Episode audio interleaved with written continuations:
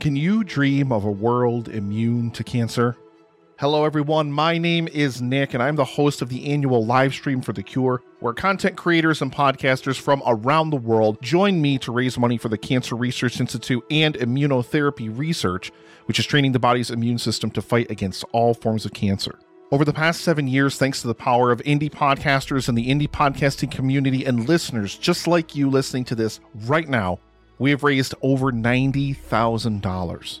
And as I record this now, the eighth annual live stream for The Cure is barreling down upon us really, really quickly in just about two weeks. So join us, please, from May 29th through June 1st for 48 hours of amazing content from people all over the world and help us fight for a world immune to cancer. And I'll return you to your regularly scheduled programming. Thank you so, so much. Together, we can make a difference. A million podcasters would kill for this podcast. In a world overflowing with movies, we need a hero. Someone to separate the bad from the good.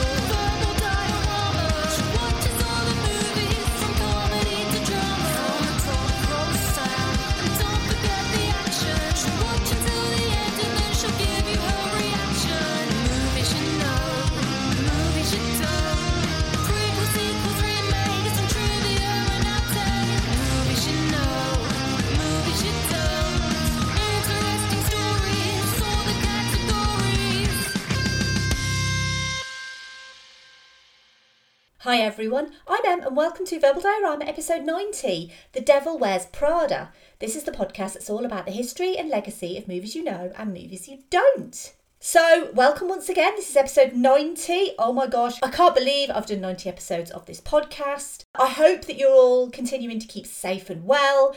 Uh, welcome back to all returning listeners, and for brand new listeners, Know that here at Verbal Diorama we provide a welcoming and nurturing environment for new starters, a little bit unlike Runway magazine. There's lots going on here at Verbal Diorama, episodes every week, uh, except when I take a mandated break week like I did last week. Plus, lots of new things kind of always going on in the background. Uh, there's a brand new animation podcast called Rotoscoperama, uh, plus some brand new exclusive episodes on the horizon just for patrons. I'm currently hiring a first and a second assistant. Uh, let Verbal Diorama HR know if you're interested in applying. Uh, that is completely false. There is literally nothing. I can't afford to pay anyone. I'm an independent podcaster. like, that's not going to happen. Before I start, I'd just like to say a massive thank you for the awesome feedback on the episode that I did on Long Kiss Goodnight. Pretty much everyone agrees it's such an underrated gem. It's so much fun. And uh, and I think we all know what we're going to be watching at Christmas. Now, I'm the boss here at Verbal Diorama because I literally do everything. So that therefore makes me the boss. And as a smart, successful businesswoman, I like to think that I know how Miranda Priestly ticks. Um, but honestly, I'm far too nice to be like her. And this is probably why Verbal Diorama is not the runway magazine of podcasts. Let's be honest. Here's the trailer for The Devil Wears Prada. Miranda Priestly is the editor in chief of Runway. So you don't read Runway? No. Not to mention a legend. And before today, you'd never heard of me? No. You work a year for her, and you can get a job at any magazine you want. You have no style or sense of fashion. I, I, No, no. That wasn't a question. You got a job at a fashion magazine? What was it, a phone interview? Who is that? Are we doing a before and after piece I don't know about? In the world of high fashion, There you are, Emily. Actually, it's Andy. My name is Andy. a million girls would kill for this job. Is there some reason that my coffee isn't here? Did she go to Rwanda for the beans or something? where so much is at stake, I need 10 or 15 skirts. Hello? Where are my eggs? Lingerie. She is vicious. Andy Sachs is about to discover She hates me, Nigel. There's a way that you can help me. Little Crisco and some fishing line, and we're in business. it's not just about what you wear, What do you think? Andy, you look so chic. You look so thin. Do I? Just one stomach flew away from my goal weight. it's about who you are. Nate. got it. Let me talk to her. No, no, no, no, no, no, the thing with the phone. I'm leaving right now. Do you know why I hired you? I see a great deal of myself in you. The person whose calls you always take, that's the relationship you're in. Let me know when your whole life goes up in smoke. That means it's time for a promotion. People think that success just happens to you. It doesn't. You want this life? The decision's yours. The Devil Wears Prada. York, enthusiastic and naive graduate Andrea Andy Sachs is hired to work as the second assistant of the powerful and sophisticated Miranda Priestly, the ruthless and merciless editor in chief of Runway, the biggest fashion magazine in the world. Andy dreams of becoming a serious journalist and wants to use the opportunity at Runway as a springboard to greater success. First assistant Emily advises Andy about the behaviour and preferences of the demanding Miranda, and stylist Nigel helps Andy to dress more adequately for the environment. Andy changes her attitude and behaviour, affecting her private life and the relationship with her boyfriend, but impresses Miranda in the process. A million girls would kill for this job. Let's quickly go through the cast. Obviously, I mean, this is an incredible cast uh, for a start. We have Meryl Streep, the one and only Meryl Streep, as Miranda Priestly, Anne Hathaway as Andrea Sachs, Emily Blunt as Emily Charlton, Stanley Tucci as Nigel Kipling, Simon Baker as Christian Thompson, Adrian Grenier as Nate Cooper, Gisele Bündchen as Serena, Tracie Thoms as Lily, Rich Sommer as Doug, and Daniel Sunjata as James Holt. We also have cameos in this movie from the likes of Valentino Garavani, Giancarlo Giammetti, Carlos de Souza, Bridget Hall, Robert Verdi, and Heidi Klum, all as themselves, and writer Lauren Weisberger as the twins' nanny. Uh, Robert Verdi is an openly gay fashion commentator for E! He actually auditioned for the role of Nigel, but later claimed they had no intention of hiring him and just wanted to use him as a template for the actor eventually cast, which was Stanley Tucci. The screenplay for The Devil Wears Prada was by Aline Brosh McKenna. Uh, she also co created the excellent Crazy Ex Girlfriend, which I highly recommend because Aline Brosh McKenna and Rachel Bloom, they are the creators of Crazy Ex Girlfriend and they are absolutely fantastic writers. Please watch Crazy Ex Girlfriend, it's so much fun. It's based on The Devil Wears Prada by Lauren Weisberger and it was directed by David Frankel.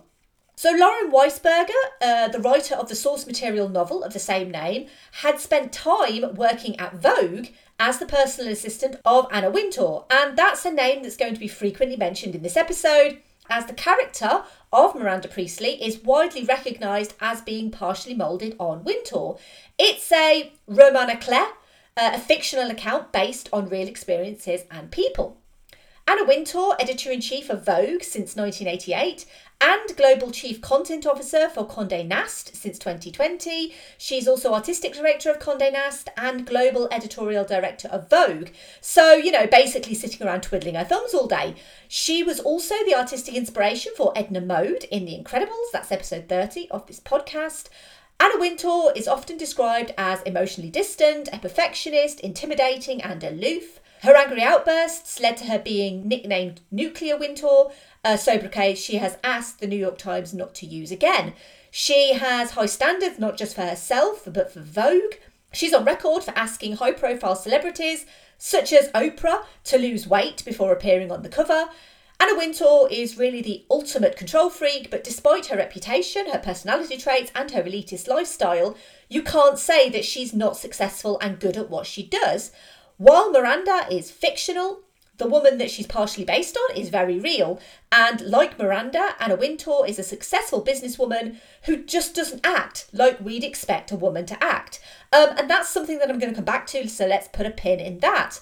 Weisberger's experiences of moving to Manhattan and working for Anna Wintour at Vogue for 10 months formed the basis for her first novel, The Devil Wears Prada, and before its completion and publication in 2003, 20th Century Fox Executive Vice President Carla Hacken had purchased the film rights after only seeing 100 pages of manuscript and an outline for the rest of the plot.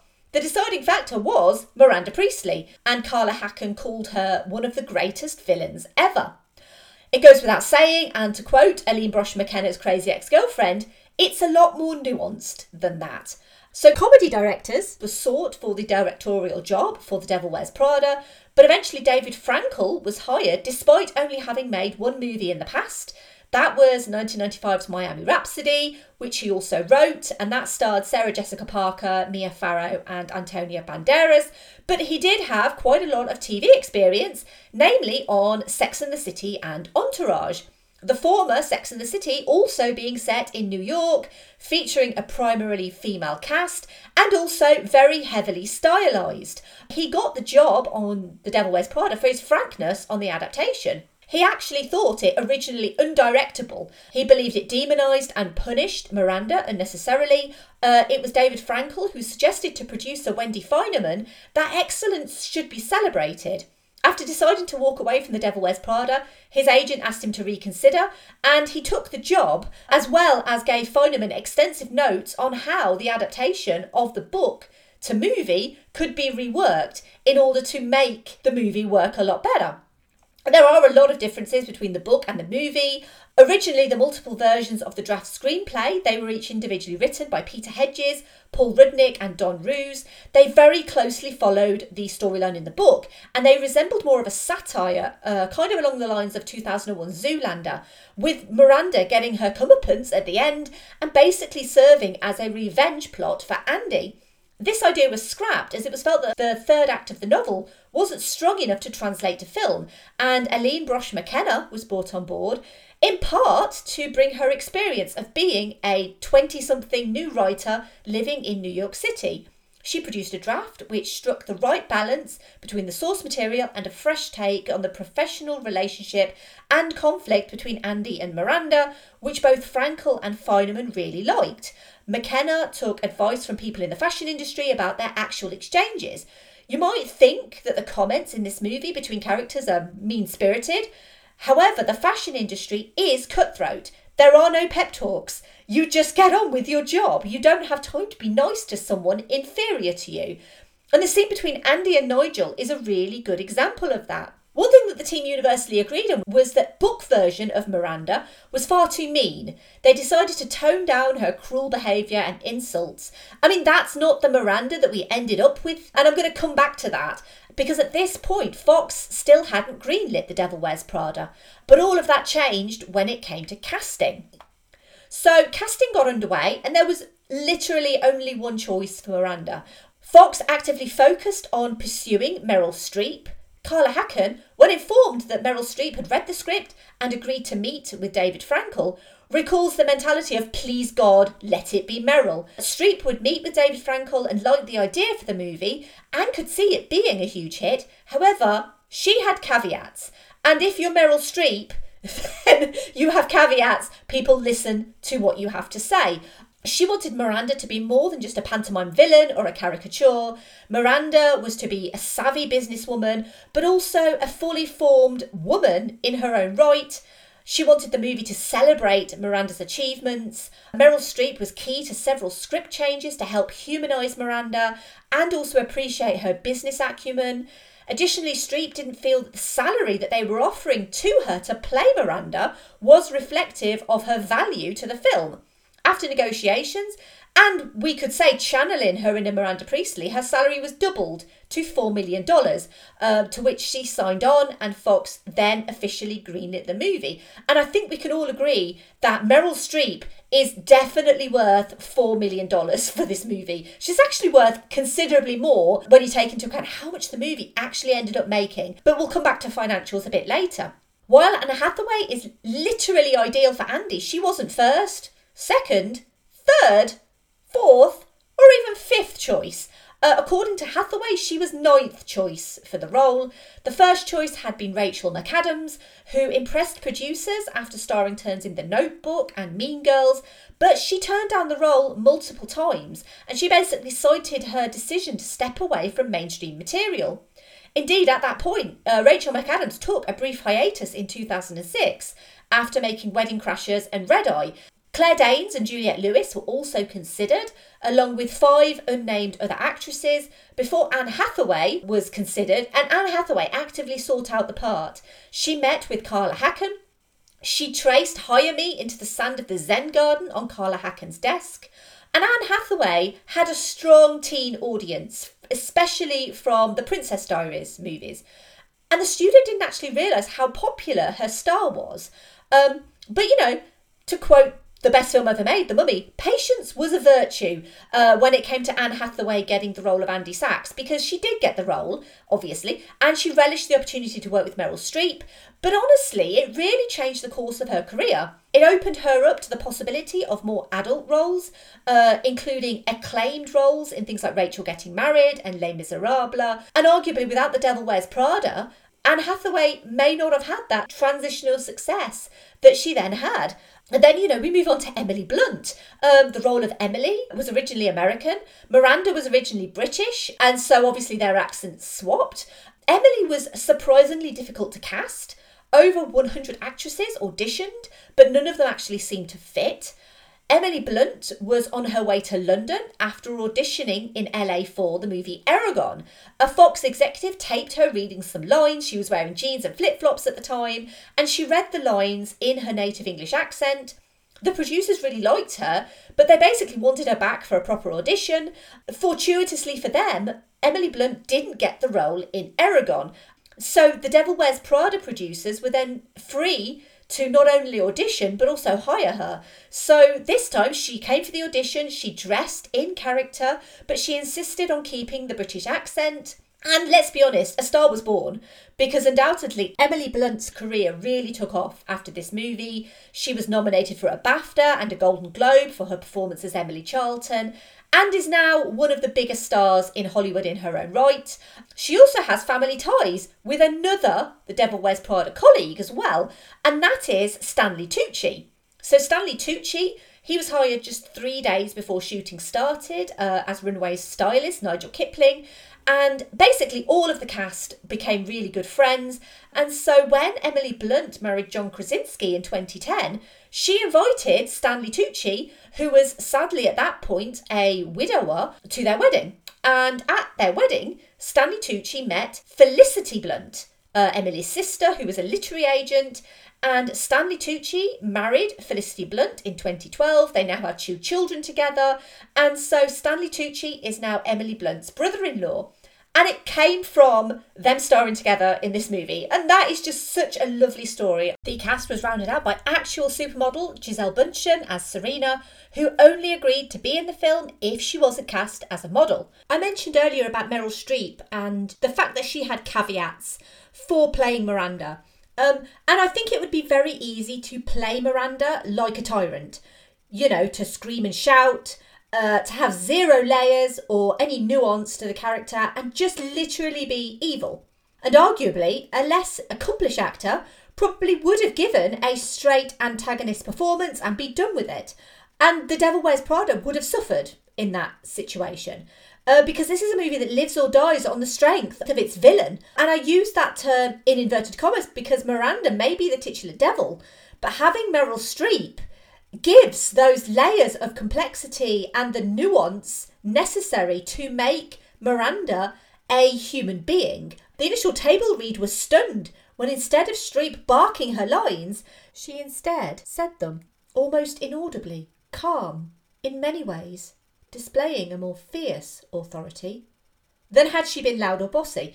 that, that is terrible, by the way. This is why I'm not an actor. But Meryl Streep was very certain what and who she wanted Miranda to be. And she certainly did not want to emulate Anna Wintour uh, in character or look. Uh, Miranda's hairstyle was inspired by model and actress Carmen Dell'Orefice, and her general look was inspired by French politician Christine Lagarde. Her soft speaking voice is said to be inspired by Clint Eastwood, and the delivery on director Mike Nichols. And it's fitting that her performance was based on powerful men. I'm going to come back to that in a little bit as well. Certain key scenes that Streep had a direct influence on included the famous cerulean sweater scene, which explains the trickle down effect the fashion industry has with the high street and online retailers. It's not a speech about fashion, it's a speech about business and marketing. Every word of the script appears in the final movie, um, and this speech is especially relevant in today's world of like Instagram influencers and looks filtering down from the catwalk to places like Instagram to the budget stores. Despite not many of us having access to, or in my case, any sense of fashion, even something as simple as a brand of leggings is carefully marketed to the right people. On the film's 10th anniversary in 2016, online magazine Mic wrote that, quote, in many ways, Priestly's monologue nailed the real problem with cultural appropriation people not understanding the history or meaning behind something like cornrows or headdresses, but treating it like a new trend or accessory anyway. Unquote. Meryl Streep was also pivotal to the scene at the Paris Hotel where she appears to Andy, makeupless, and opens up about her impending divorce. Streep insisted that we see Miranda as a woman as opposed to just Miranda, the businesswoman. I mentioned Paris, the film shot on location in New York, but the budget didn't originally stretch to filming on location in Paris.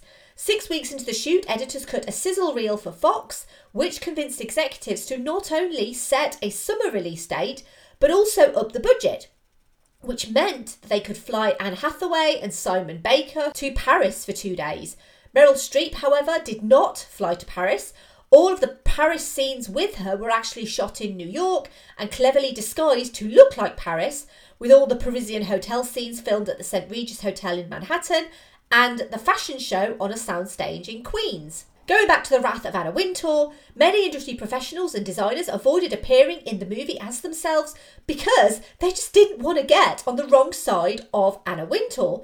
While they wouldn't appear personally, apart from a few notable exceptions like Valentino, many did allow their clothes and accessories to appear in the movie, making The Devil Wears Prada one of the most expensively costumed films in history. So let's talk about the fashion. And bear in mind, I am not a fashionable person. I'm sitting here recording in literally leggings and a sweatshirt. This is basically lockdown uniform for me. So I have no idea what is fashionable and what isn't. But $12,000 handbags and $40,000 fur coats were commonplace on set. And film stylist Patricia Field, more impressively, only had a costume budget of $100,000. But thankfully, she had a lot of friends in the fashion industry. Meryl Streep had 60 costume changes alone, and as the head of a fashion empire, had to look expensive, high end, and stylish at all times. Obviously, Prada was prominently placed. The movie opens with Miranda carrying a grey Prada bag costing $1,445, with Streep also wearing a Prada suit in that scene. Four out of ten of the shoes on Meryl Streep's feet were Prada. Valentino, who cameoed, as I mentioned, provided Streep's black gown for the party. And Patricia Field used the archives of Donna Karan to create a wardrobe for Miranda with a flattering silhouette and a timeless elegance. Field had previously worked on Sex and the City, which is, as I said, a similarly style conscious show, which also brought Manolo Blahniks to the forefront of minds everywhere. The appeal of working with Meryl Streep was again undeniable. I mean, I didn't even work in anywhere the same field as Meryl Streep, and I would be over the moon to literally just talk to her. Meryl, just if you're interested, let me know because I would just relish the opportunity to do literally anything with and for Meryl Streep even Anne Hathaway, who obviously the character of Andy is supposed to be less fashion conscious, she still wore high end Chanel, Dolce & Gabbana, and Calvin Klein. Chanel provided 50% of Hathaway's wardrobe, and the company were delighted to be shown on screen as the sort of young, fashionable choice for a young woman just starting out in the fashion industry. All of Patricia Field's hard work was worth it when she received a Best Costume Design Oscar nomination, which is especially interesting as the Academy is very fond of period costuming. Contemporary fashion rarely gets noticed for the Oscars. So the fact that this movie did, I think, is a testament to the brilliance of Patricia Field. And what's more impressive than the vast array of designers participating on the costuming for this movie, there were obviously those who wouldn't, many of whom Patricia Field won't name due to potential conflicts with Vogue. The most impressive thing is that Patricia Field only had three weeks to get the whole costuming department together. While most of the costumes remain on hangers and just for display in the background, the total amount of designer clothing, jewellery, shoes, and bags in this movie is estimated to be worth around $1 million alone. Obviously, a lot of the stuff was on loan. They didn't really purchase a lot of the things, but still, it's $1 million on screen, even if it is a loan. And Anna Wintour, well, she attended the New York premiere of The Devil Wears Prada, in Prada, of course, and apparently she likes the film and she likes Meryl Streep's performance in particular.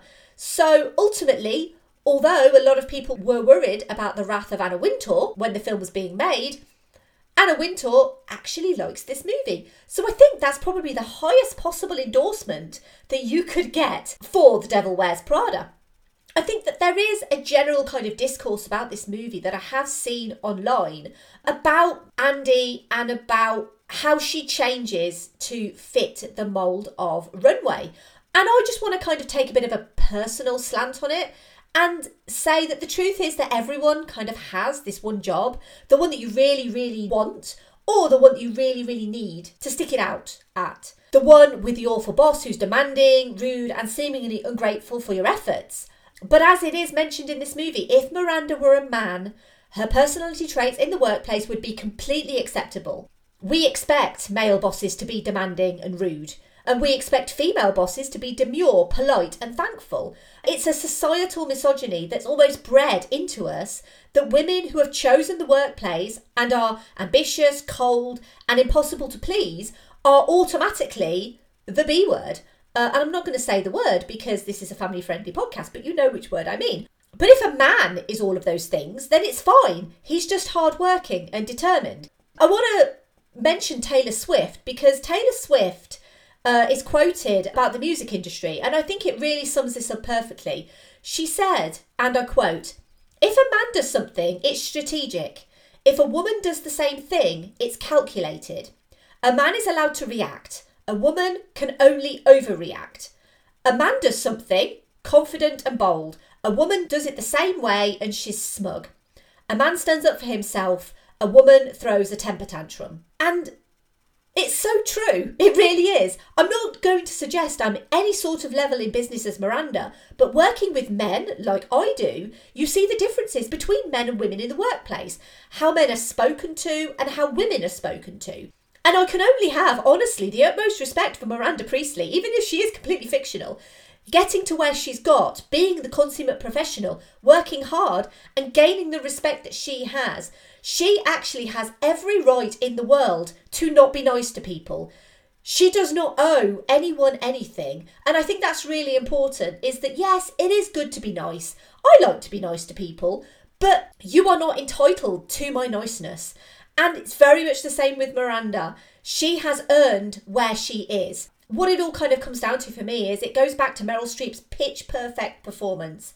We get just enough of a glimpse behind Miranda's professional facade to know that she's just a woman under extreme pressure to get every little thing right.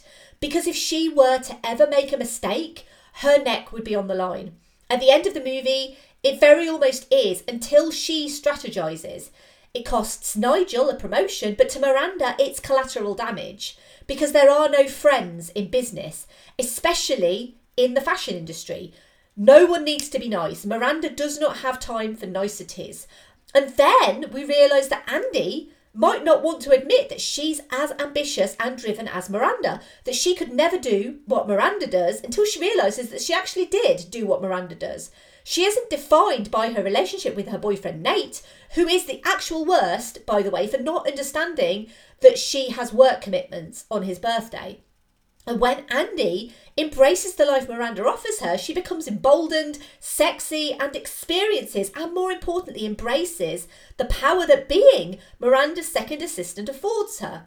And while I'll admit the way that the movie focuses on dieting and sizes, that both Andy and Emily mention their size far too much for my liking, this was the fashion industry in the mid 2000s. Nowadays, we're more used to seeing models of all shapes and sizes in fashion magazines, but back in 2006, size mattered, and the smaller the better. It makes you wonder actually if nowadays Miranda would use a plus size model in her feature. Who knows? I think that Miranda would go with the times, and I think it is fashionable now to embrace people of all shapes and sizes. But certainly in 2006, you pretty much had to be a size zero. And I think even Nigel mentions that pretty much all of the clothing is sample sized, which is really, really tiny. So, for example, a size four In America, uh, just to translate for British listeners, that would be a UK size 8. So at the start of the movie, Andy is a size 6, that is a size 10. That is a perfectly normal size for a young woman. Um, but obviously, in this industry, it pays to be as skinny as possible. And so that's why Andy ends up celebrating for dropping a dress size. I mean, luckily the movie doesn't dwell on it, but I really do think that that is just literally a product of its time. I'd certainly think that if a movie like this came out nowadays, I don't think they would be talking so much about size and about health.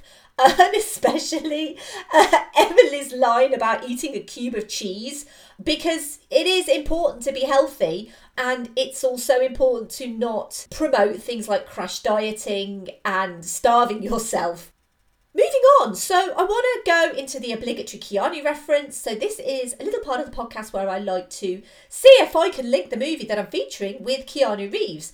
And um, Keanu might not have any obvious links to The Devil Wears Prada. However, he has starred in a film with the actual devil. Uh, and by that I mean Al Pacino's version of the devil uh, in The Devil's Advocate which is also the story of a young American enticed by a high end New York firm and the power that comes with that job. So, really, very similar to The Devil Wears Prada. Uh, it's also a really, really good movie. If you haven't seen The Devil's Advocate, I would really recommend it because, I mean, Keanu's great in it, but it's also a really, really interesting movie as well. So actually, do you know what? I think that's probably one of the best obligatory Keanu references I've ever done. So let me know if you agree. But I really do think that linking The Devil Wears Prada to The Devil's Advocate, not only for the title but also the plot, is actually pretty clever of me. I'm going to dine on that for a long time. No cubes of cheese for me. So the music in this movie, the score was by Theodore Shapiro, and it relies heavily on pop music. Uh, the likes of KT Tunstall's Suddenly I See always reminds me of this movie. Also included in the soundtrack are the likes of Madonna, U2, Alanis Morissette, and Jamiroquai. Interestingly, though, KT Tunstall's Suddenly I See is not on the official soundtrack for The Devil Wears Prada, which actually caused quite a lot of upset because a lot of people really love that track. That track was also featured at the end of the first episode of the TV show Ugly Betty. And Ugly Betty is very similar to The Devil Wears Prada.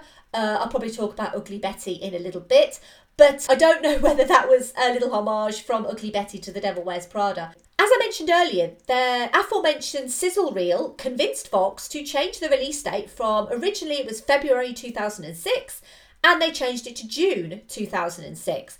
And they specifically placed it against the blockbuster Superman Returns. And this was very strategic because Superman Returns had come out a couple of days prior, but otherwise there was nothing else coming out that week.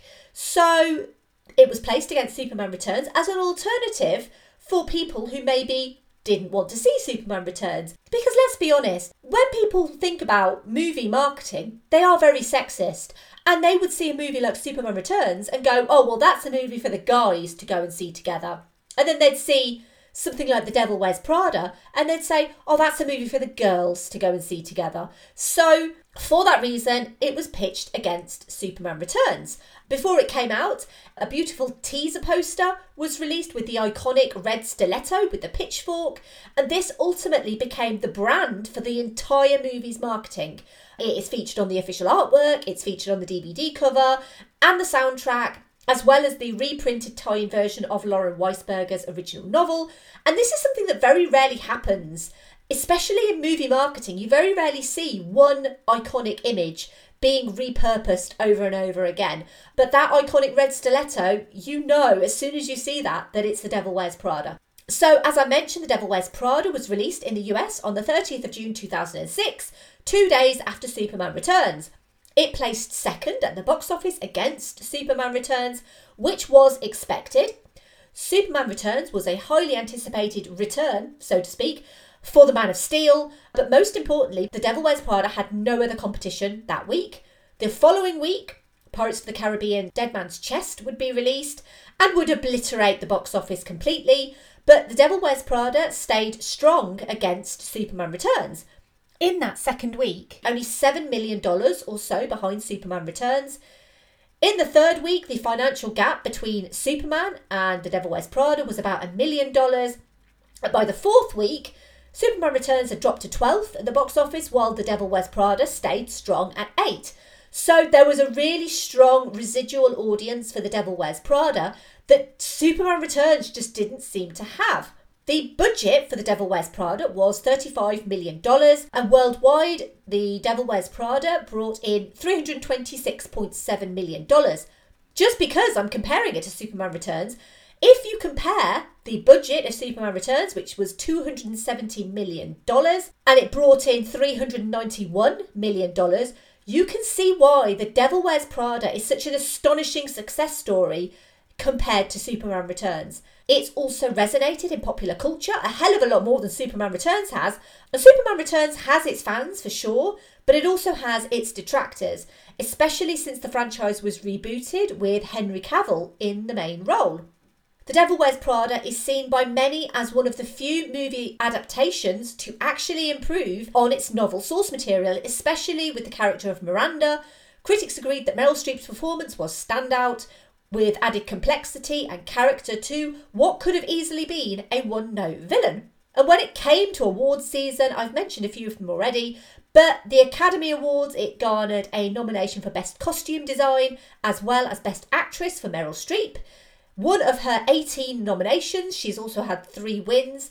This was her 14th Academy Award nomination, which again is astonishing if you look at Streep's body of Oscar nominated and winning work, things like Sophie's Choice, Kramer versus Kramer, Out of Africa, Doubt, and then The Devil Wears Prada is just there, and it's completely different to anything else she's ever been nominated for, except maybe Into the Woods. But again, the role of Miranda is just completely different. It was also nominated for five BAFTAs, including Best Actress for Meryl Streep, Best Supporting Actress for Emily Blunt, Best Adapted Screenplay, Best Costume Design, and Best Makeup and Hair. Didn't win anything at the BAFTAs either.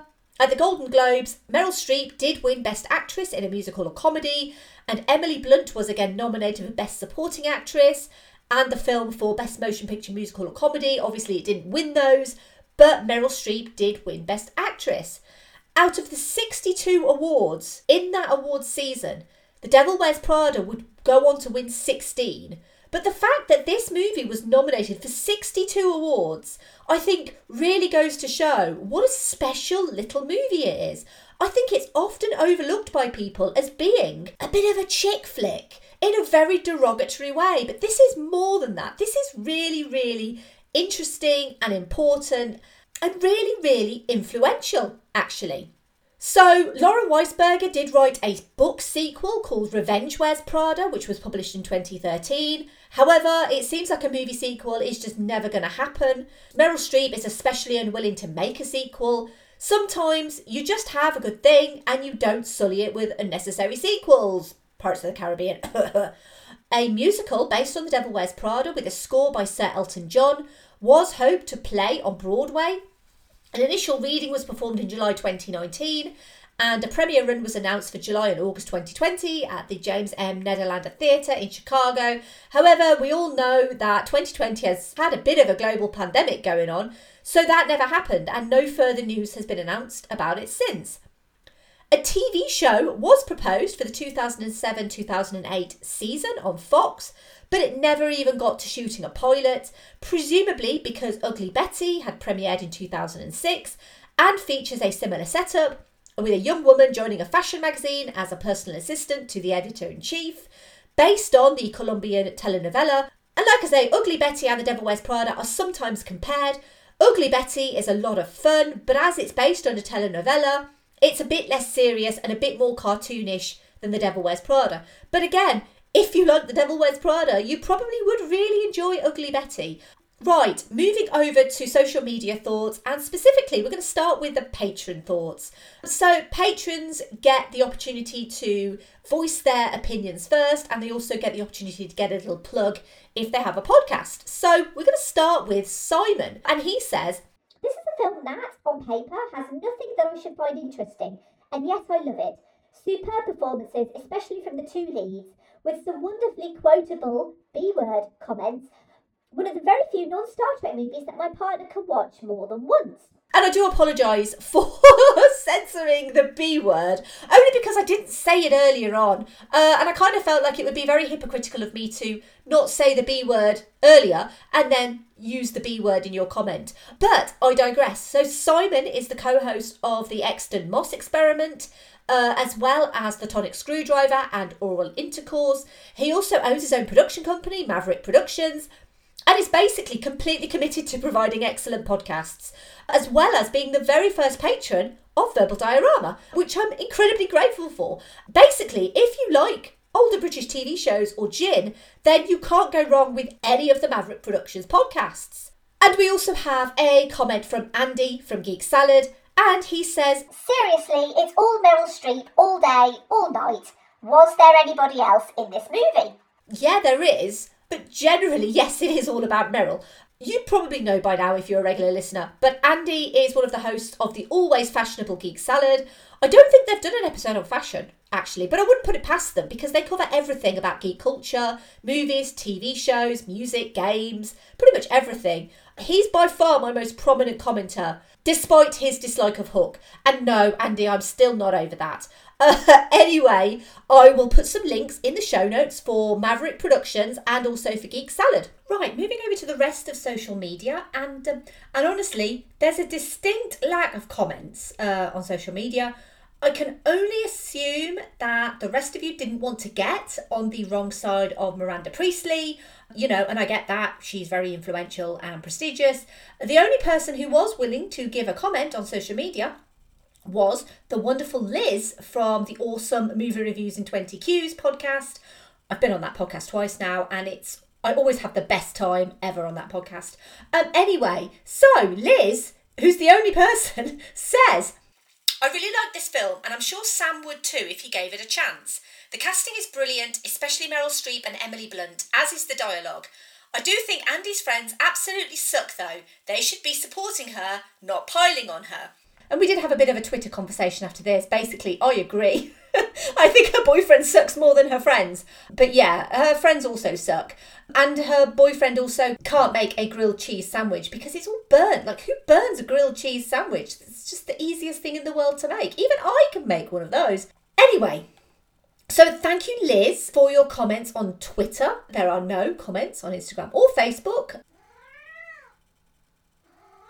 Even Jess is disappointed. I did run a little additional poll on Twitter asking if people thought The Devil Wears Prada was a chick flick, in inverted commas. 66.2% said yes, 33.8% said no. Some great comments in there about films shouldn't be gendered, uh, which is something next episode is also going to be touching on. Uh, that the term chick flick is purposely patronising, while others thought the term wasn't derogatory and just descriptive. And if the film was marketed as a chick flick, then it makes it one. In my opinion, though, it is not. The Devil Wears Prada is classed as a chick flick, which, in my opinion, is not entirely accurate and is probably a little bit insulting. This certainly isn't just a vapid noughties comedy. It's a story about generational gaps, fashion culture, and the class war. It passes the Bechdel test with flying colours, and why would it not? It's female focused, female fronted, female written, both the book and the screenplay, and it highlights the struggles most women face in the workplace. It allows its female characters to have agency, ambition, and respect, despite them not being the archetypal female character. Andy's journey between the class divide is highlighted by her transition from frumpy, real journalist to stylish fashion queen. Of course, her friends and boyfriend don't understand. She's becoming Miranda. It's only when she really understands this that she rejects the life despite earning Miranda's ultimate respect. It's a little like the daughter desperate for acceptance from the mother, but then turns into the mother themselves. And this isn't a movie about finding your way in the world, it's about entering high society. And that's why it appeals, because not many of us will ever get a glimpse into that lifestyle ourselves. So we watch and experience it vicariously through Andy. We live in a world of patriarchal societal norms where women are constantly questioned on every single ability, whether it's business, raising a family, or everyday life. There is always someone there who's going to question what a woman does, whether she's doing it right, and why is she doing it. And where the devil wears Prada is concerned, there's nothing quite as intoxicating as power when you're not used to having it. Thank you for listening. As always, I would love to hear your thoughts on The Devil Wears Prada.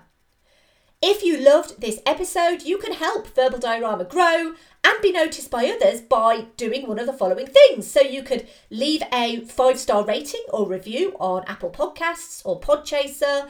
You could retweet or like posts on social media because that always helps with visibility. And you can also tell your friends and family about this podcast and basically share it with as many people as possible. And if you did like this episode specifically on The Devil Wears Prada, you might also like one of the following episodes. Episode 20, Edge of Tomorrow, because it's excellent Emily Blunt. And I thank The Devil Wears Prada for so much, but mostly I thank Devil Wears Prada for Emily Blunt, because Emily Blunt is outstanding and she is never more outstanding than she is in Edge of Tomorrow. She is an absolute queen. If you've not seen Edge of Tomorrow, go and watch it for Emily Blunt because she is awesome in that movie. Episode 21, Legally Blonde. And um, this was a bit of a wild card choice, but I kind of felt like there were a lot of similarities between the stories in Legally Blonde and in The Devil Wears Prada. Elle may become a lawyer to chase Warner, but she's actually really good at being a lawyer. And she kind of gets that intoxication of being a lawyer. And I just think it's a really fun movie. And again, it's a movie that is called a chick flick. It is so much more than that. There's so many more levels of nuance and complexity in Elle Woods. And it's just a really, really fun movie. And episode 59, Death Becomes Her, because how can you not want more excellent Meryl Streep? And she is really, really fun in that movie. If you haven't seen Death Becomes Her, I would absolutely recommend it. And then I would recommend listening to my episode on Death Becomes Her because I really, really love that movie. And it's for Meryl Streep and Goldie Hawn.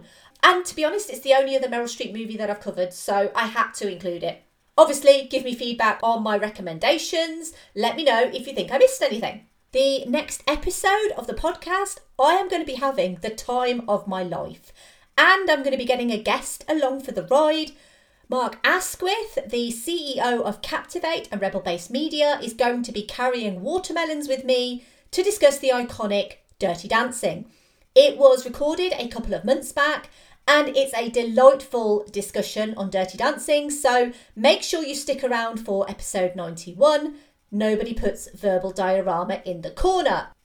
You can follow me on Twitter, Facebook, Instagram, and Letterboxd at Verbal Diorama. Do you want exclusive episodes of Verbal Diorama? If so, you can sign up at patreon.com slash verbal diorama to support this podcast. And you get some fab perks, including now exclusive episodes, because on April Fool's Day of all days, I hit 20 patrons, 20 magical patrons. I have some thanks to dish out. Firstly, to Mark of 100 Things We Learned from Film podcast for becoming patron number 19. And then a few hours later, Brendan also became a patron, patron number 20, meaning my 20 in 2020 target had been achieved. A huge thanks to Mark and Brendan for becoming patrons of this podcast. As it currently stands, an exclusive episode of WandaVision will be your prize. Exclusive episodes are available for all patron tiers, and the episode on WandaVision will be out soon. And a massive thank you to all of the patrons of Verbal Diorama. They are Simon E, Sade, Hardy L, Claudia, Simon B, Laurel, Derek, Jason, Kristin, Kat, Andy, Mike, Griff, Luke, Emily, Michael, Matt, Trevor, Scott, Mark, and Brendan, you are all wonderful. That's all. I do have a merch store. It's at teespring.com slash stores slash verbal diorama if you're interested. You can also email me general hellos, feedback or suggestions, verbaldiorama at gmail.com or check out the brand new website, verbaldiorama.com. It's beautiful. You can also pop over to filmstories.co.uk where I write certain bits and pieces.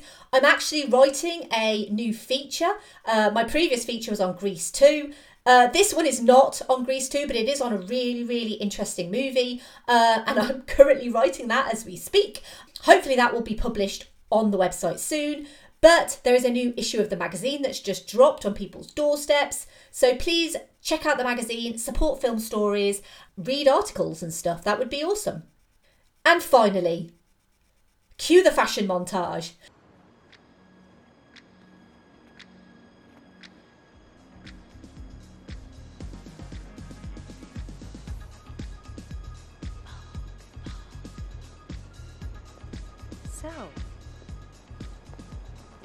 What do you think?